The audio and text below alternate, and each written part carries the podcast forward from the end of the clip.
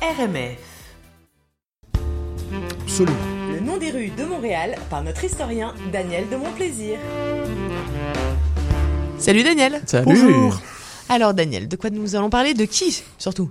Eh bien aujourd'hui j'étais un peu embarrassé parce que tout en étant historien on peut essayer quand même quelquefois de rebondir sur l'actualité et aujourd'hui 14 février c'est la Saint-Valentin. Mais t'es notre romantique euh, Ouais, ever. voilà. on te connaît, Oui, on te j'adore reconnaît là-bas. J'adore l'époque romantique, le, le début du 19e siècle.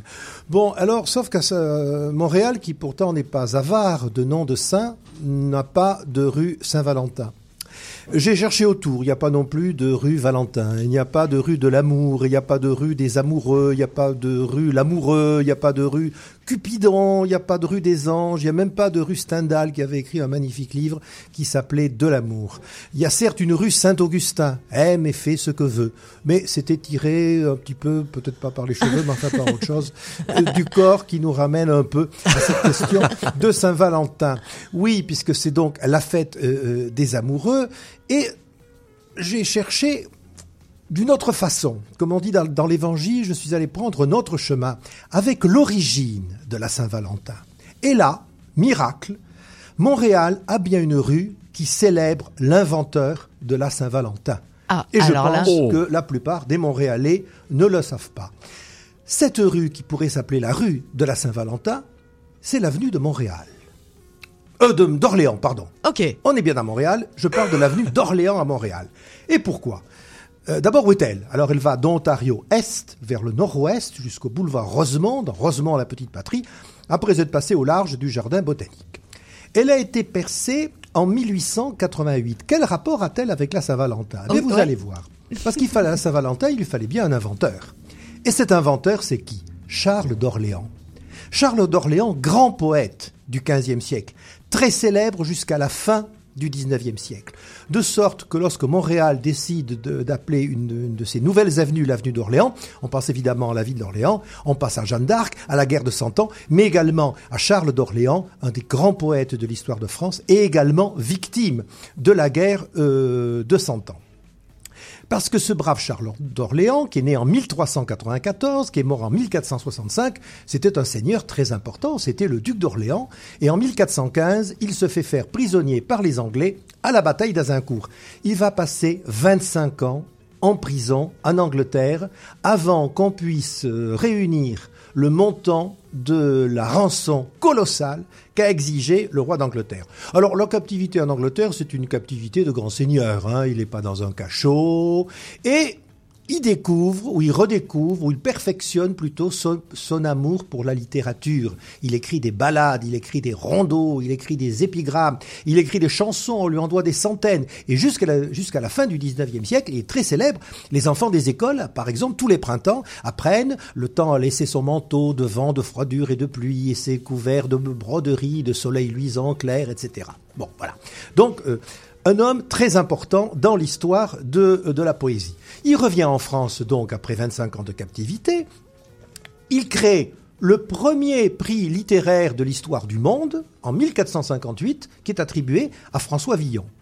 Et comme il écrit des ballades romantiques, euh, enfin pré-romantiques si on peut dire, on est au XVe siècle, il se souvient que sa maman, qui s'appelait, vous allez voir on s'approche, Valentine Visconti, Uh-huh. fille du duc de Milan, avait, elle est morte en 1408, hein, euh, donc lui, il y pense 50 ans après, il y a eu la captivité entre-temps.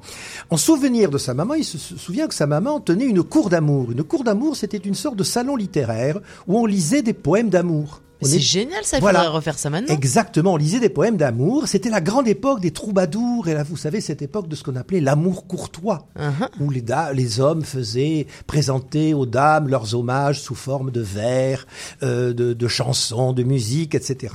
Et Charles, donc Charles d'Orléans, a donc l'idée d'une fête des amoureux qu'il dédierait à sa mère, qui est morte quand, je vous l'ai dit en, quatre- en 1408, mais le 14 février 1408. Le 14 février 1408 est morte Valentine Visconti, devenue Valentine d'Orléans. Son fils veut lui rendre hommage en faisant du 14 février la fête des amoureux. Ça prend du temps avant que l'Église, qui à l'époque s'occupe de tout, sanctionne cette fête. Finalement, il faut attendre 1496, donc à peu près une quarantaine d'années, pour que le pape Alexandre VI trouve l'idée de Charles d'Orléans excellente et en fait de la Saint-Valentin une fête chrétienne. Sauf qu'il faut un saint pour faire euh, pour une fête. Et il n'y a pas de Sainte Valentine à l'horizon. On est bien embêté. Alors, pas de Sainte Valentine, eh bien Saint Valentin. Saint Valentin, c'est Valentin de Terny, un martyr chrétien du XIIIe siècle à Rome, qui n'avait pas grand-chose à voir, il faut dire, Avec euh, voilà, Euh, enfin en tout cas avec l'amour charnel des Ouais. couples. Il était plutôt lui dans l'amour de la divinité. Et voilà comment est consacrée la Saint-Valentin grâce à Charles d'Orléans. Alors pour la petite histoire, l'Église ensuite, euh, qui devient un petit peu plus prude au, XVe siècle, euh, a un remords à l'égard de cette fête. D'abord, elle trouve que la fête est un peu trop commerciale, qu'elle célèbre l'amour plutôt laïque que l'amour de Dieu. Et après la Deuxième Guerre mondiale, cette Saint-Valentin euh, étant devenue un petit peu la propriété du commerce et notamment des Américains, ça déplaît à la papauté qui décide de supprimer la Saint-Valentin, de la rayer du calendrier liturgique romain. Et Mais vous- elle l'a été. Moi, et ça, je voilà, le savais pas. Elle a été Ouais. rayée. Après l'avoir été très longtemps, de 1496, elle est rayée par qui? Par le pape Paul VI. Et alors là, c'est là que ça devient très drôle. Et savez-vous en quelle année le pape Paul VI a décidé de rayer la Saint-Valentin du calendrier? En 1914 Non, en 1969. 69 années érotiques. Il n'y a que le Vatican et les papes pour maîtriser à ce point-là l'humour, l'humour inconscient. J'aime ça totalement. C'est le. Oui, c'est c'est ça. C'est la, date la, la, la mieux choisie. La Il fallait le faire. date. C'est ça.